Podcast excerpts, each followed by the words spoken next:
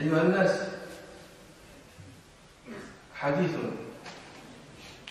يخبرنا فيه النبي صلى الله عليه وسلم عن حال الناس بالجاهلية، رواه مسلم في الصحيح عن عياض بن حمار رضي الله عنه أن رسول الله صلى الله عليه وسلم قال في جملة حديث: وإن الله نظر إلى أهل الأرض فمرأتهم عربهم وعجمهم إلا بقايا من أهل الكتاب، أهل الأرض كلهم ممقوتون، والمقت هو أشد الكره، والمقت والماقت الله، الذي مقت هو الله، والممقوت هي البشرية كلها. إلا بقايا من أهل الكتاب كانوا على الأمر الأول من غير الحنيف لما كانت عليه. ثم قال النبي صلى الله عليه وسلم في تمام هذا الحديث وقال: إنما بعثتك لأبتليك لأبتليك وأبتلي بك، وأنزلت عليك كتابا لا يغسله الماء تقرأه يقظان ونائما.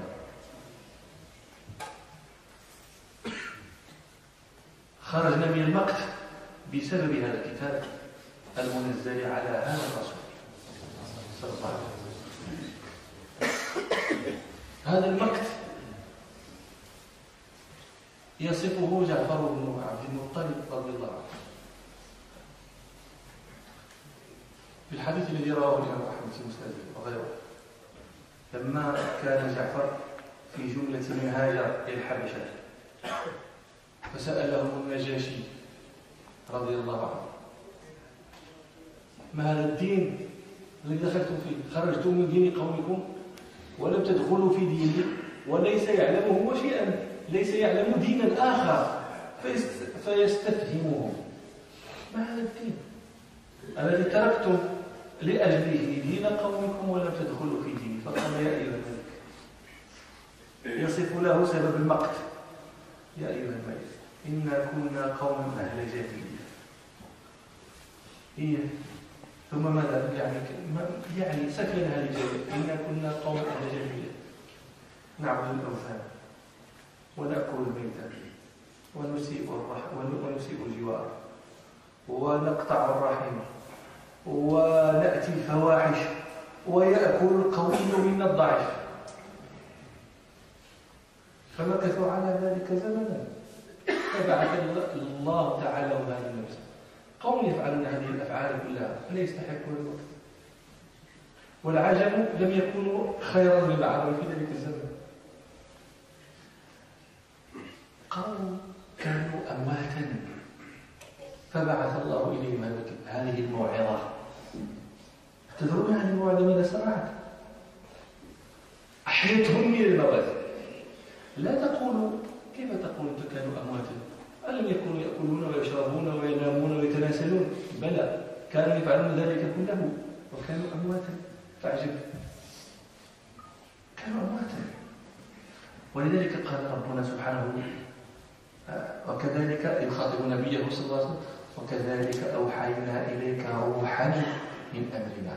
فسمى القرآن روحا، معناه وكانت عندهم تلك الروح، كانت لم تكن، وفاقد الروح حي أو ميت، ميت كذلك فعل.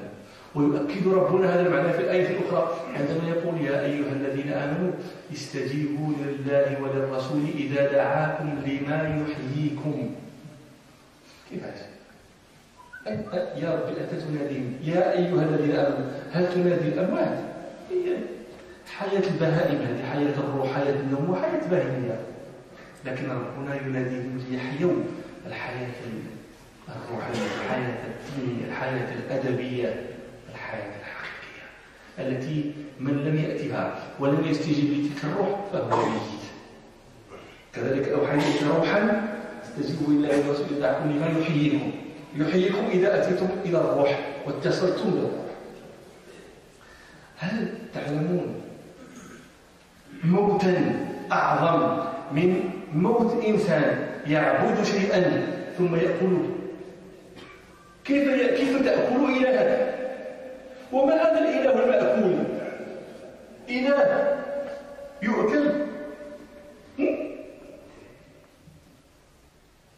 كان بنو حنيفة بنو حنيفة منهم خرج مسلم الكذاب، كانوا كانوا صنعوا إلها من حنس، فجاءت سنة مجاعة فأكلوا إلههم، فقال رجل من الشعراء يصف هذه القضية يقول: أكلت حنيفة ربها زمن التقحم والمجاعة، لم يحذروا من ربهم خوف العواقب والتباعة، أكلوه ولم يخافوا.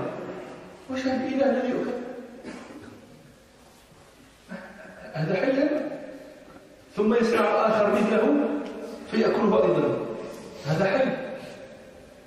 طيب هل تعلمون موتا أعظم من موتي من يعبد إلها لا يستطيع ذلك الإله أن يدفع عن نفسه؟ تريد أن تصاع نصعه، تريد أن تبصق عليه أكرمكم وفق عليه، بل تريد أكرمكم الله أن تبول عليه.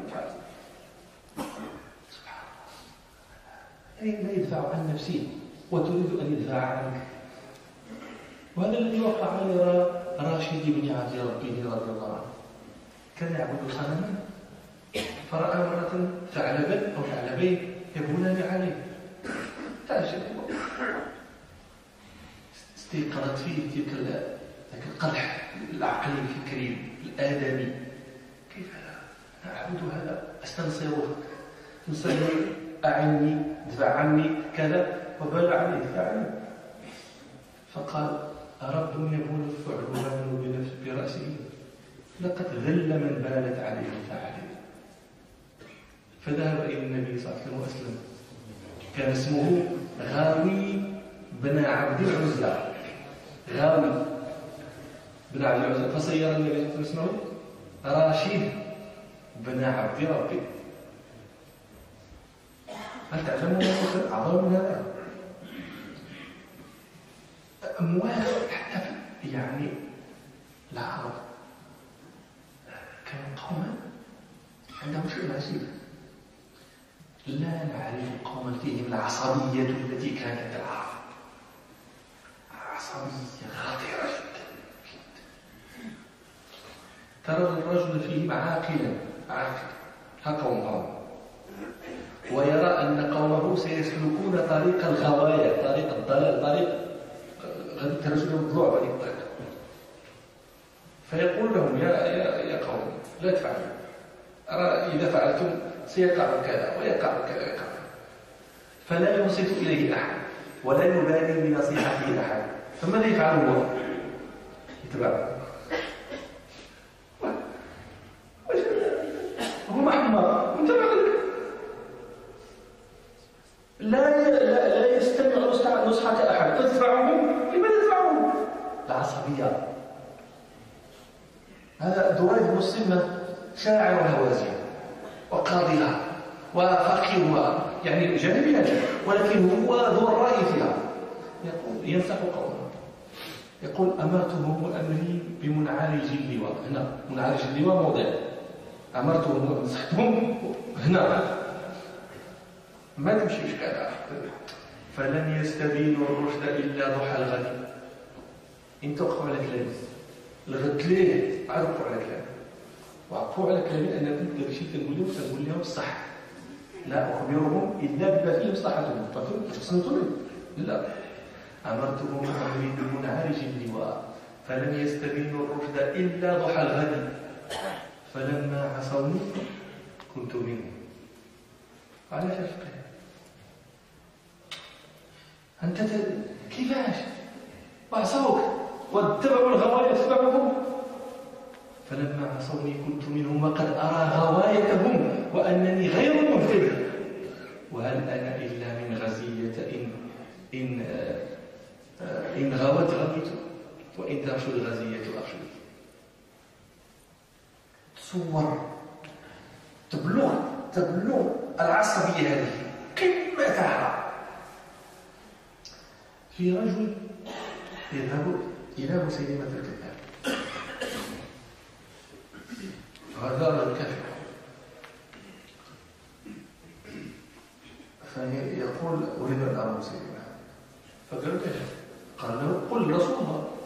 قال: لا، لا أقول رسول الله حتى نمتحن.